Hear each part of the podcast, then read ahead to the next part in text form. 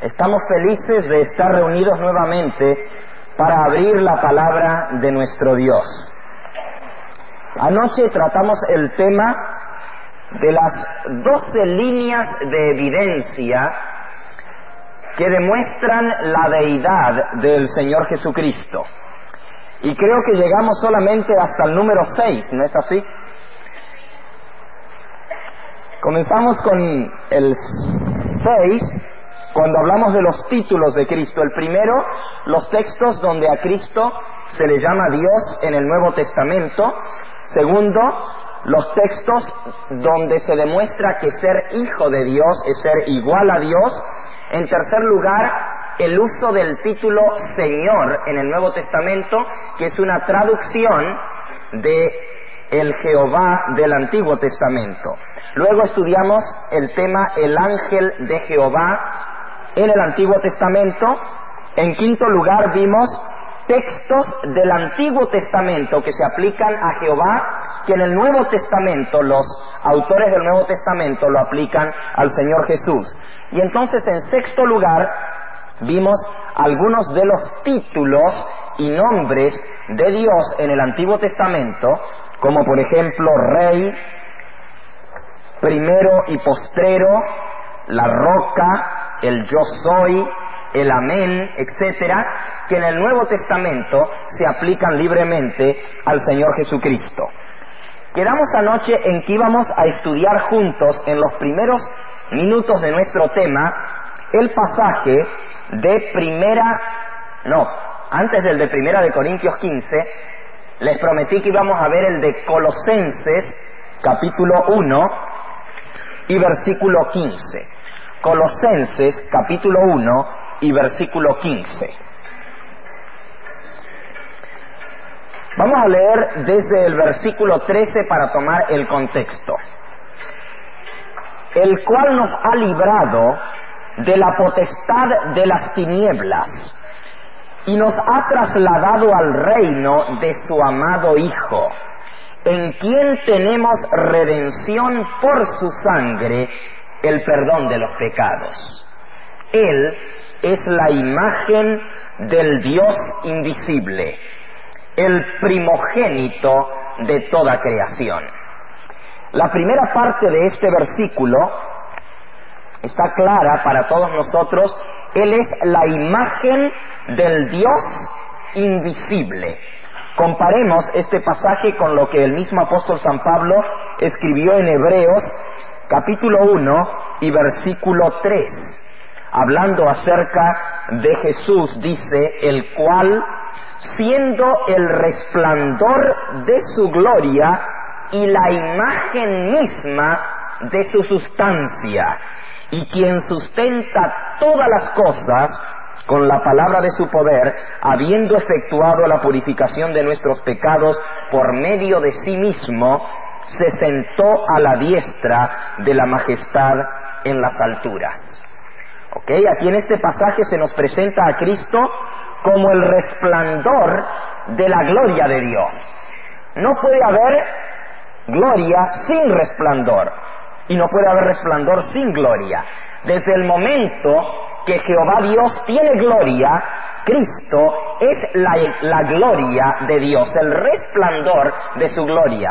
Y como Jehová siempre ha tenido gloria, Jesús es el resplandor de esa gloria. Y luego dice, la imagen misma de su sustancia. Lo que Dios es se deja de ver a través de Jesucristo. Él es la imagen visible de la sustancia de Dios.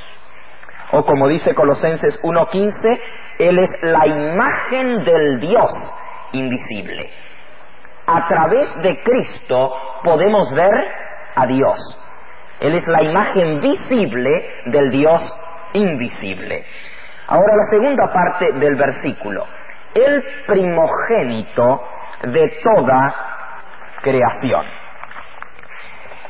Según la interpretación de la sociedad de Watchtower and Track Society, o sea, de los testigos de Jehová, la segunda parte de este versículo, Él es el primogénito de toda creación, quiere decir que Él es el primer ser creado. Al comienzo, antes de que nada existiese, Jehová el Padre creó a Jesucristo. Fue el primer ser espiritual creado, o sea, en forma de un ángel, allá mucho tiempo antes de la creación de todo lo demás, Dios primero creó a Cristo. Por eso es el primogénito de toda creación. La palabra primogénito viene de un vocablo griego que lo vamos a poner aquí en la pizarra. Vamos a borrar un poquito aquí. Primogénito viene del vocablo griego protótocos.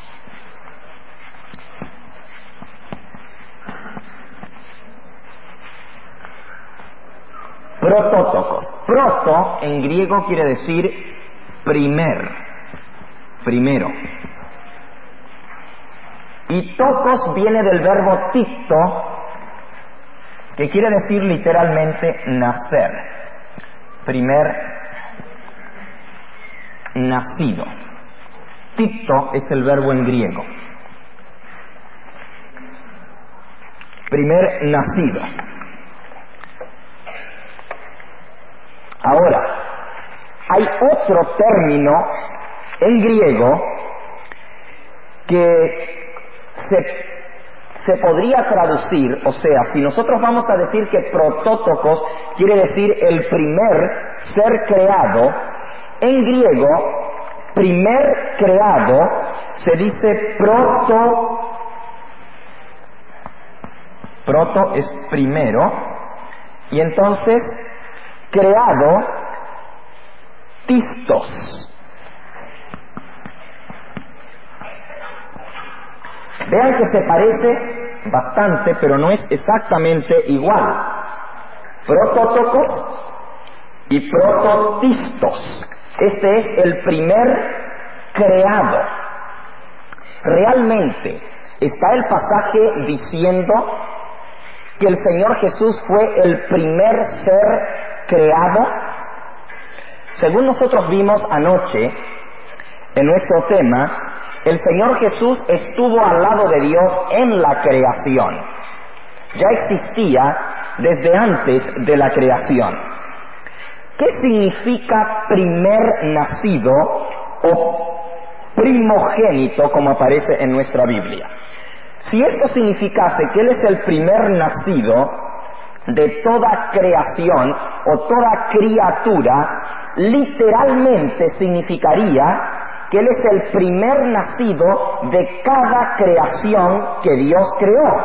Porque noten que dice, no dice Él es el primogénito de toda la creación de Dios. Dice, Él es el primer nacido o el protótocos, el primogénito de toda creación de toda creación. Quiere decir que si Dios creó los ángeles, Cristo sería el primer nacido de todos los ángeles. Si Dios creó al ser humano, Él sería el primer nacido del ser humano. Dios creó también los animales, Él sería el primer nacido de los animales. O sea, de toda creación de Dios tendría que ser el primogénito. Si lo vamos a tomar en forma literal al pasaje, según lo que está diciendo. Sin embargo, yo quiero investigar con ustedes un poquito sobre este término, protótocos, según su significado bíblico. Nosotros sabemos que la palabra de Dios se interpreta un pasaje con otro pasaje. Cuando no conocemos el significado pleno de un versículo, permitimos que la Biblia nos hable por sí misma a través de otros versículos donde se usa el mismo término para entender su significado. Veamos lo que significa el término protótocos realmente. esa palabra aparece en el Nuevo Testamento nueve veces en total, nueve veces. De las nueve veces, protótocos se aplica a Cristo siete veces. Notemos, nueve veces en total. Esto es en el Nuevo Testamento. De las nueve, siete se aplican a Cristo. Ahora veamos los usos de esta palabra. El término protótocos puede tener un significado literal y puede tener un significado simbólico un significado amplio según una terminología que vamos a describir ahora y descubrir bíblicamente. En forma literal quiere decir primer nacido, literalmente el primer hijo nacido de una persona. Por ejemplo, San Mateo capítulo 1 y versículo 25. San Mateo 1.25 nos habla del nacimiento físico de Cristo. Y aquí se nos dice que Él nació como primogénito de la Virgen María. Versículo 25. José no conoció a su mujer hasta que dio a luz a su hijo primogénito y, le puso por nombre Jesús. Aquí primogénito se está refiriendo al primer nacido de la Virgen María, su hijo primogénito. Aquí obviamente es, es literal su sentido. ¿Ok? La segunda vez que aparece el término está en Lucas capítulo 2 y versículo 7. Lucas 2, 7 y dio a luz su hijo primogénito, hablando de la Virgen María, y lo envolvió en pañales y lo acostó en un pesebre porque no había lugar para ellos en el mesón. Otra vez, primogénito quiere decir literalmente primer nacido. En estos dos pasajes se usa en sentido literal. Ahora, en los demás pasajes, el término primogénito se usa en un sentido figurado no literal. Y vamos a buscar esos pasajes. Romanos capítulo 8 y versículo 29. Porque a los que antes conoció también los predestinó, para que fuesen hechos conformes a la imagen de su Hijo, para que Él sea el primogénito entre muchos hermanos. Jesús llegará a ser el primogénito entre muchos hermanos. Aquí está hablando acerca de la salvación. Dios predestinó a todos aquellos que han de ser salvos para que llegasen a ser conforme a la imagen de su Hijo, para que Cristo sea el primogénito entre muchos hermanos. La palabra primogénito, recuerden, literalmente quiere decir primer nacido. Ahora, ¿es Jesús el primer nacido entre los que se salvan? No la podemos entender en sentido literal, porque Él no es el primer nacido entre los hermanos en la congregación de Cristo. El sentido figurado significa y ahora vamos al significado figurado del término. Protótocos, además de significar primer nacido, significa también principal. Significa, y esto lo pueden buscar en el diccionario griego, protótocos Primer nacido, literalmente hablando. En sentido figurado, el diccionario griego nos dice significa principal primogénito significa heredero, porque el primogénito siempre era el heredero, y significa también eh, preeminente, el que tiene la preeminencia, o sea, el más exaltado. Noten qué interesante. Si tomamos esta interpretación, Romanos 8:29 hace sentido.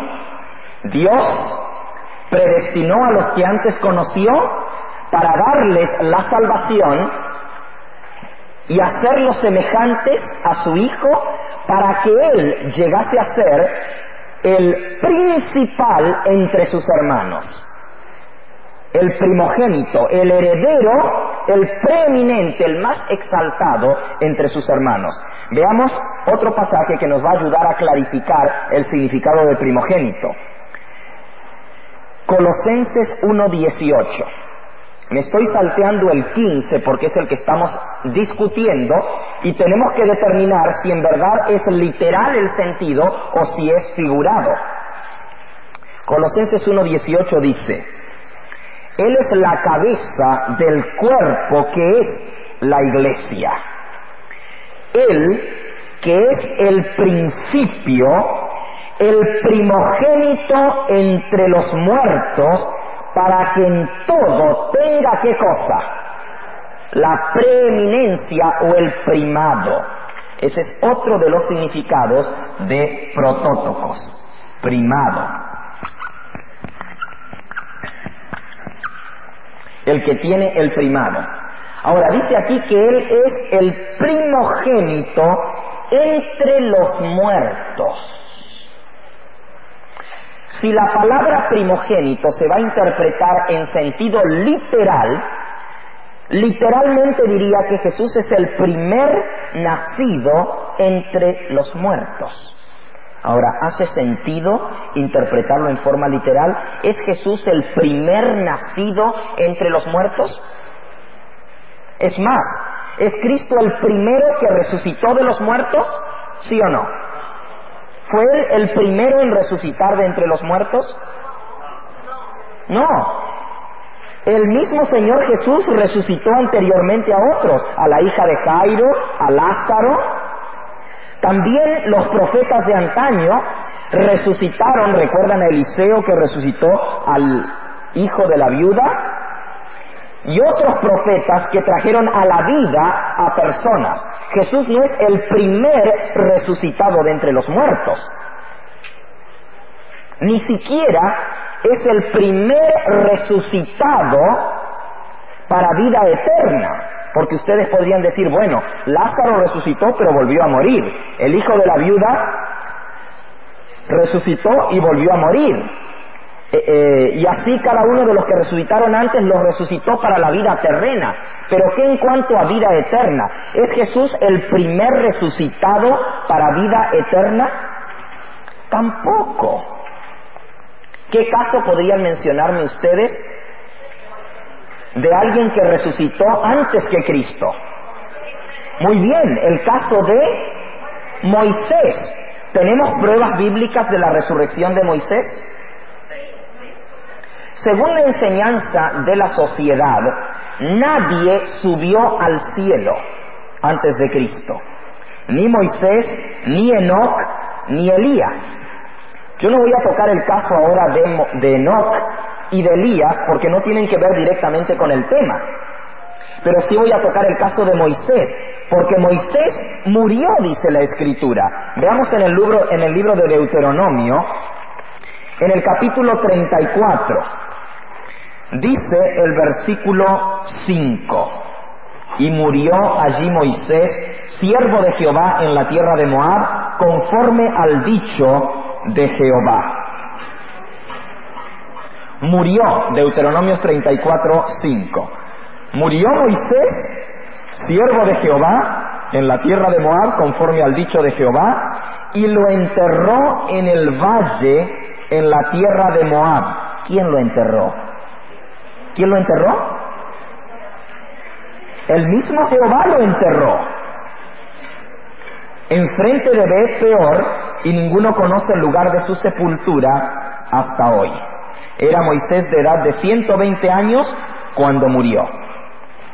Ok, Moisés murió. Ahora, la palabra de Dios nos enseña que los muertos, ¿qué dice la escritura? ¿Los muertos qué? Repitan, por favor nada saben. ¿Están como dormidos. Los muertos no tienen conciencia después de la muerte. Están completamente dormidos hasta cuándo? Hasta el día de la resurrección, hasta el día postrero. Muy bien, si los muertos no saben nada, ahora yo les pregunto, ¿cómo es que cuando Jesús estuvo en esta tierra, en el monte de la transfiguración se le aparecieron Moisés y Elías hablando con él. San Lucas capítulo 9. San Lucas 9 versículo 30. He aquí dos varones hablaban con él, los cuales eran Moisés y Elías. La Biblia dice que dos varones se le aparecieron hablando con él y que esos dos varones eran Moisés y Elías. Sigan leyendo el pasaje. Quienes aparecieron rodeados de gloria y hablaron de su partida que iba Jesús a cumplir en Jerusalén. Pedro y los que estaban con él estaban rendidos de sueño, mas permanecieron despiertos y vieron la gloria de Jesús y a los dos varones que estaban con él. Ahora, hermanos, algunos dicen, bueno, eso que vieron en el monte de la transfiguración fue un sueño. Moisés y Elías no se aparecieron realmente. La Biblia dice, y se les aparecieron a Cristo dos varones que hablaban con él, y eran Moisés y Elías, los dos que aparecieron hablando con Cristo. No solamente eso, dice, aparecieron rodeados de gloria, los discípulos lo vieron y aunque estaban cansados de sueño, dice, permaneciendo despiertos, vieron la gloria de Jesús y vieron a los dos varones que estaban con él. Y eran tan reales, no era una visión ni un sueño, que dice en el versículo 33, y sucedió que apartándose ellos de él, Pedro le dijo a Jesús, Maestro bueno, sería bueno que nosotros estemos aquí, hagamos tres enramadas, una para ti, una para Moisés y otra para Elías. Quisieron hacer tres casitas arriba de la montaña, una para Jesús, otra para Moisés y otra para Elías. ¿Cómo es que se apareció Moisés en el monte de la transfiguración si Moisés estaba muerto? Bueno, los evangélicos o los católicos nos dirían, es el espíritu de Moisés el que se apareció. Pero nosotros sabemos muy bien que los muertos nada saben, no pueden tener contacto con el mundo de los vivos, porque están dormidos. Ya nada tienen que ver en todo lo que se hace debajo del sol. Entonces, ¿cómo pudo aparecerse Moisés? Obviamente, aunque murió, tiene que haber estado vivo. ¿Dónde está el versículo que dice que Jesús lo resucitó? A ver, ¿quién me puede decir el versículo? Lo vimos antenoche cuando hablamos acerca del arcángel Miguel. Judas, versículo 9, exactamente hermana. Judas, versículo 9, justo antes de Apocalipsis, está el pasaje que confirma que Moisés fue resucitado corporalmente por el Señor Jesús. Vean lo que dice el pasaje. Pero cuando el arcángel Miguel, ¿quién es el arcángel Miguel? Cristo. ¿Qué quiere decir arcángel? ¿Qué quiere decir arcángel? A ver, ¿recuerdan? Ya lo vimos. Jefe de los ángeles quiere decir arcángel. Viene de arge, que quiere decir jefe, dirigente o principal. Y luego el jefe de los ángeles. Cuando Jesús, el arcángel Miguel, ¿y qué quiere decir Miguel? ¿Qué quiere decir Miguel literalmente? ¿Quién es como Dios? ¿Quién es como Dios? Quiere decir Miguel. Cuando el arcángel Miguel contendía con el diablo, ¿y cuál era la disputa que tenía Cristo con el diablo? ¿Qué era lo que estaban disputando? Estaban disputando el cuerpo de quién? De Moisés. No se atrevió a proferir juicio de maldición contra él, sino que dijo, el Señor te reprenda, Jehová te reprenda. ¿Se acuerdan donde vimos ese pasaje en Zacarías? Jehová dijo, Jehová te reprenda. Interesante. ¿Ok? ¿Quién de los dos ganó en la disputa, hermanos? Obviamente no va a ganar Lucifer. Lucifer decía, no tienes el derecho de volverlo a la vida. Este cuerpo me pertenece porque él es pecador. Y la paga del pecado es qué cosa? Muerte. Él no puede volver a la vida porque es pecador.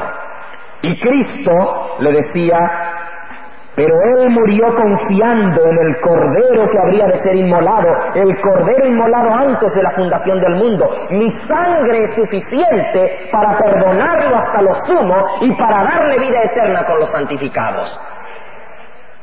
¿Cuál de los dos ganó? Es obviamente que lo que se estaba discutiendo era el cuerpo de Moisés, está hablando de su resurrección. Y como Cristo tenía el derecho sobre la muerte porque él tiene las llaves del infierno. ¿Y qué cosa es el infierno? El sepulcro. El infierno es el sepulcro. Como Cristo tiene las llaves del infierno, del sepulcro y de la muerte, él quería rescatar a Moisés de la muerte, pero el diablo le dijo que no. Y en la disputa Cristo salió victorioso. Por eso encontramos a Moisés hablando con Cristo sobre el monte de la transfiguración. Así que, volviendo a nuestro punto inicial, Cristo tampoco es el primero de los resucitados para vida eterna. Entonces, el término primogénito no se puede entender en forma literal, sino figurada en forma figurada significa el principal, el preeminente, el que tiene la importancia crucial de todos los que murieron. ¿Por qué? Porque a través de su muerte Él ganó redención para toda la raza humana. Por eso Él es el primogénito de los muertos, porque a través de su muerte ganó la redención para toda la raza humana. ¿Notaron por qué Él es el primogénito de los muertos? La palabra primogénito significa principal, preeminente. Y noten que el mismo contexto nos dice que está hablando en forma figurada. Versículo 18, Él es la cabeza del cuerpo que es la iglesia, el que es el principio, el origen, el primogénito de los muertos, para que en todo tenga la preeminencia. Ahora, vamos al próximo versículo donde se menciona el término primogénito. Hebreos 1.6. Hebreos 1.6. Y otra vez, cuando introduce al primogénito en el mundo, dice, adórenle todos los ángeles de Dios cuando introduce al primogénito en el mundo. Dice, adórenle todos los ángeles de Dios. Aquí no está hablando de su nacimiento físico como primogénito de la Virgen María. No está hablando de un nacimiento físico anterior a la creación del mundo, porque dice, cuando introduce al primogénito en el mundo, dice, adórenle todos los ángeles de Dios. Qué interesante. Dios el Padre demanda que todos los ángeles adoren a quién? Al primogénito. ¿Por qué? Porque Él es el principal, el preeminente, el heredero, el que tiene el primado de todas las cosas. Si Cristo hubiese sido creado por Dios, sería una criatura. ¿Cómo pueden los ángeles adorar a alguien que es una criatura? No podrían adorar una criatura. Solamente Jehová merece ser adorado.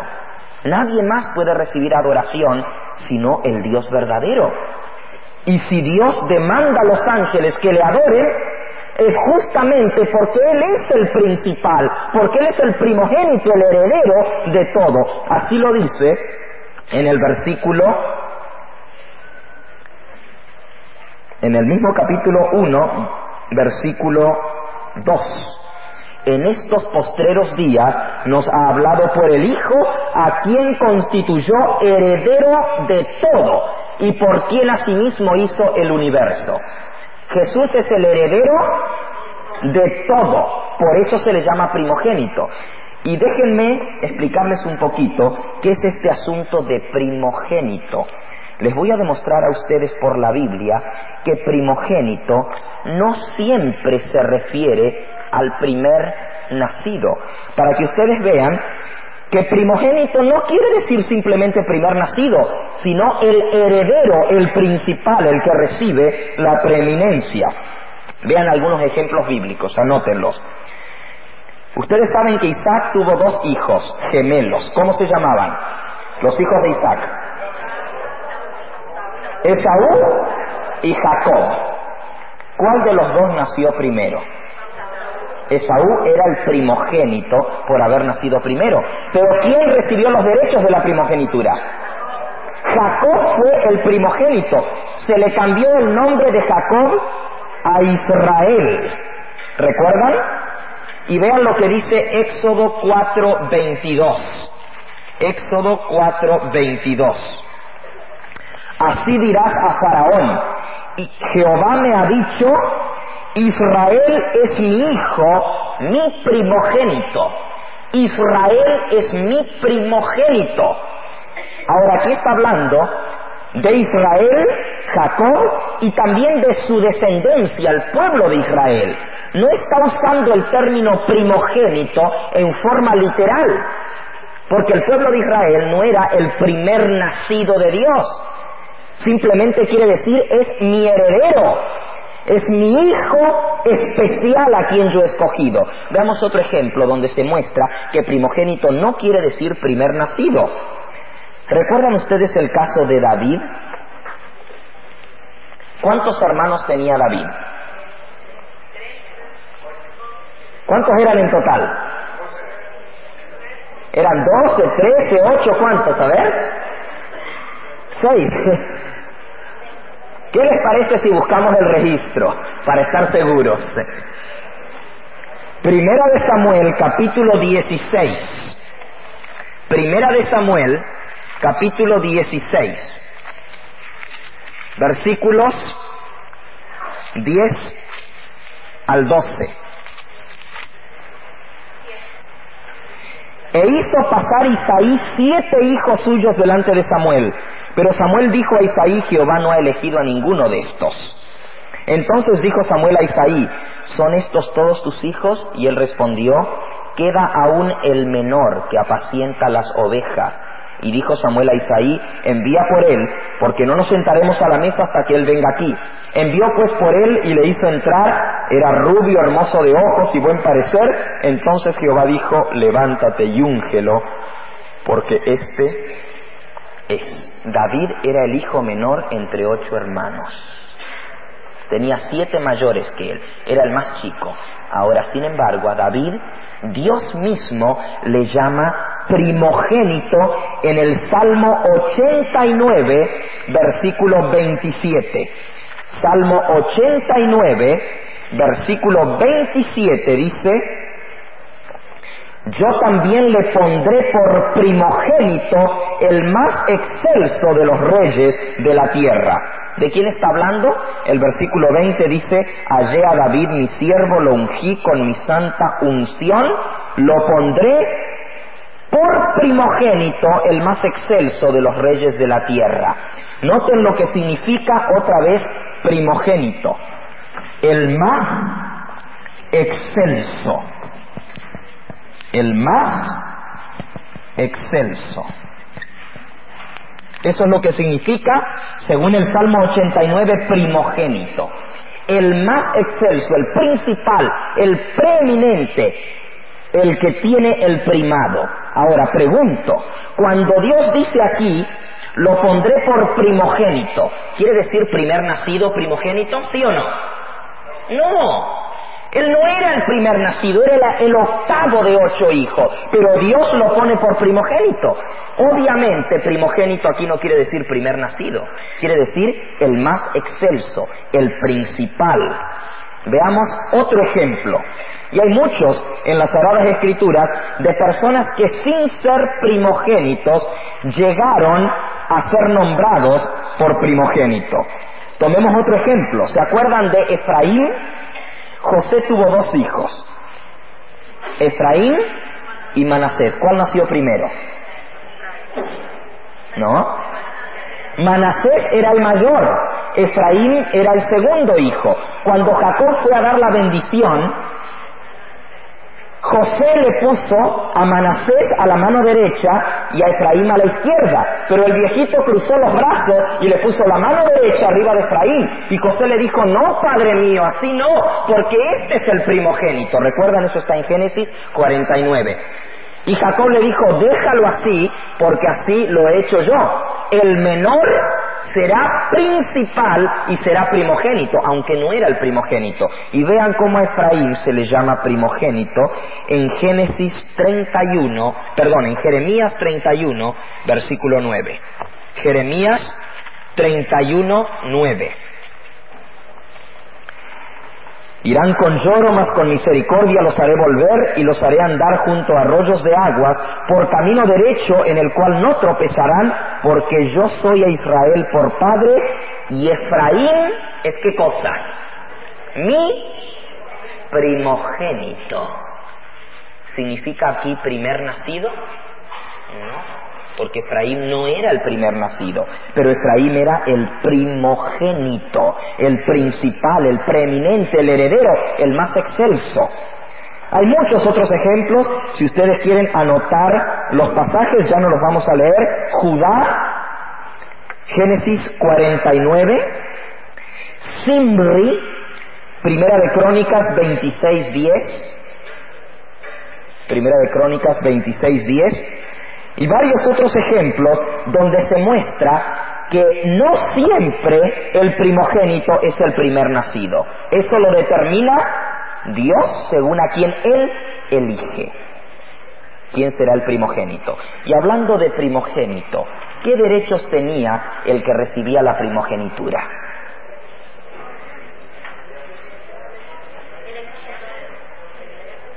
¿Ok? Tenía triple bendición. En primer lugar, recibía doble porción de la herencia, era hecho el principal heredero. Si un padre tenía tres hijos, dividía la, herencia entre cuatro. Al primogénito le daba doble porción de la herencia y los demás recibían una parte. Pero el primogénito podía ser el primer nacido. Normalmente era el primer hijo, pero no siempre era el primero. En el caso de los hijos de Jacob, José recibió la doble porción de la herencia. Y no era el primer hijo, era uno de los últimos. Ahora vean qué interesante. Además de recibir la doble porción de la herencia, el primogénito recibía el sacerdocio en la familia. Recibía el sacerdocio. Y también recibía el mayorazgo. El mayorazgo significa el ser el dirigente de su familia, el ser el más destacado, el que dirigía a su familia. ¿Quién recibió ese derecho entre los hijos de Jacob? No, José recibió la doble porción de la herencia, pero el mayorazgo lo recibió quién? Judá, exactamente. Judá fue el principal entre los hermanos. Él recibió el mayorazgo. Así que la primogenitura incluye, en primer lugar, liderazgo espiritual, el sacerdocio. En segundo lugar, liderazgo eh, temporal, o sea, el gobierno. Y en tercer lugar, herencia doble. Estas tres características tiene el heredero. ¿Por qué a Jesús se le llama el primogénito? Justamente porque Él es el que recibe estas tres prerrogativas. En primer lugar, Él es constituido sumo sacerdote. Como todo primogénito recibía el sacerdocio, ahora a Cristo se le llama primogénito porque Él recibe el sumo sacerdocio. ¿Dónde dice eso? Sí, en el libro de Hebreos. Y la profecía está en el Salmo 110, versículo 1. Dijo el Señor a mi Señor, siéntate a mi diestra hasta que yo ponga tus enemigos por estrado de tus pies. Y luego en el versículo 4 le dice, mira, juró Jehová y no se arrepentirá, tú eres sacerdote para siempre, según el orden de quién? De Melquisedec. Tú eres sacerdote para siempre. Así que el sacerdocio, el sumo sacerdocio, lo recibe Cristo. Por eso se le llama primogénito, porque Él es el sacerdote. Segunda característica de la primogenitura, el ser el que tiene el gobierno o el mayorazgo. Por eso los reyes eran siempre los primeros hijos. El hijo mayor era el que seguía la línea, el que heredaba el trono. Ustedes estudian la línea de los reyes de Judá y siempre es el hijo mayor el que lleva el trono entre los reyes de Judá. Ahora Cristo también recibe el trono. Por eso se le llama primogénito. Él es rey. ¿Dónde está la profecía que sería rey?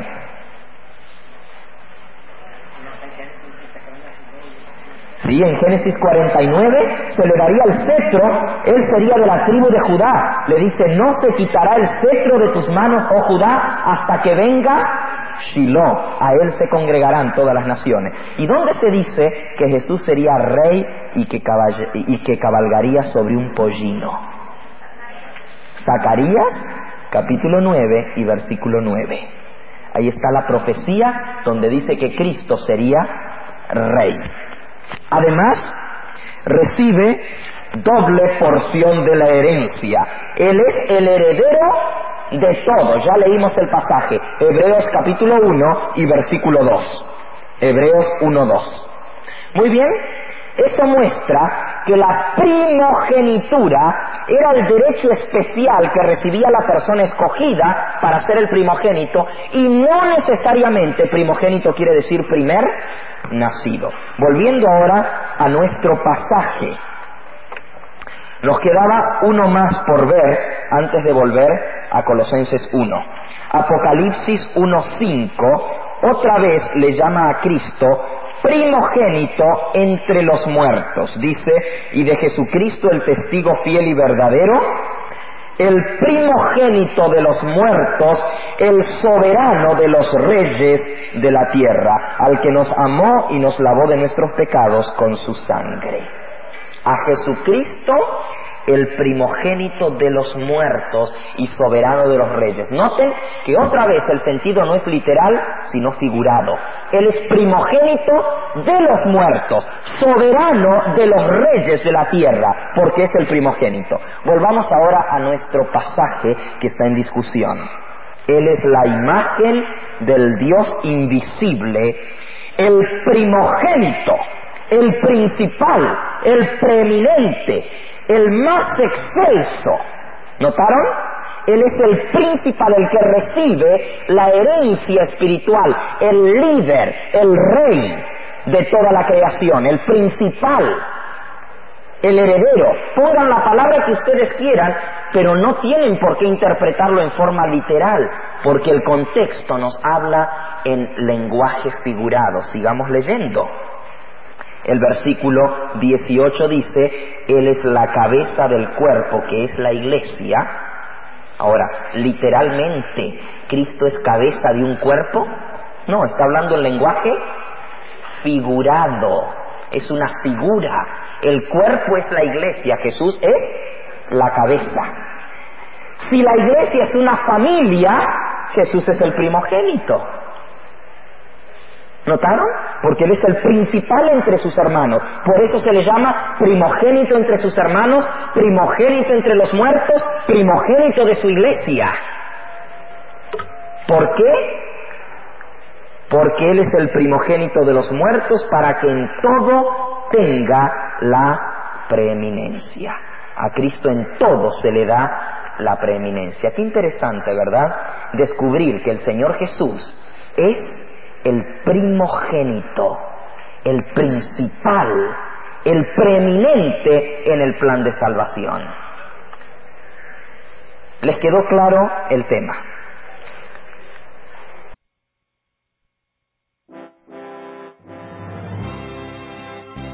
Agradecemos al pastor Gambetta por su valioso aporte a la proclamación del mensaje adventista. Visite su página en internet www.elevangelioeterno.com. La grabación de este tema en formato digital es un servicio del Ministerio Evangelio Eterno. Para obtener gratuitamente estudios selectos de la Biblia y de los escritos de Elena. White, o para solicitar nuestras publicaciones impresas, diríjase a www.hogarysalud.com y www.evangelioeterno.com.